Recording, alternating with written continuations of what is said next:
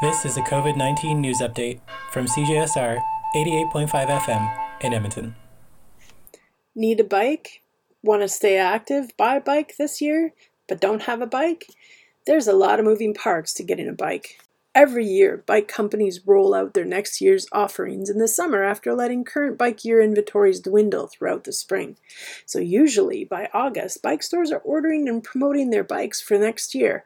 However, during these COVID times, the whole process occurred way earlier. And because suppliers have no stock, most bike models are gone as of March.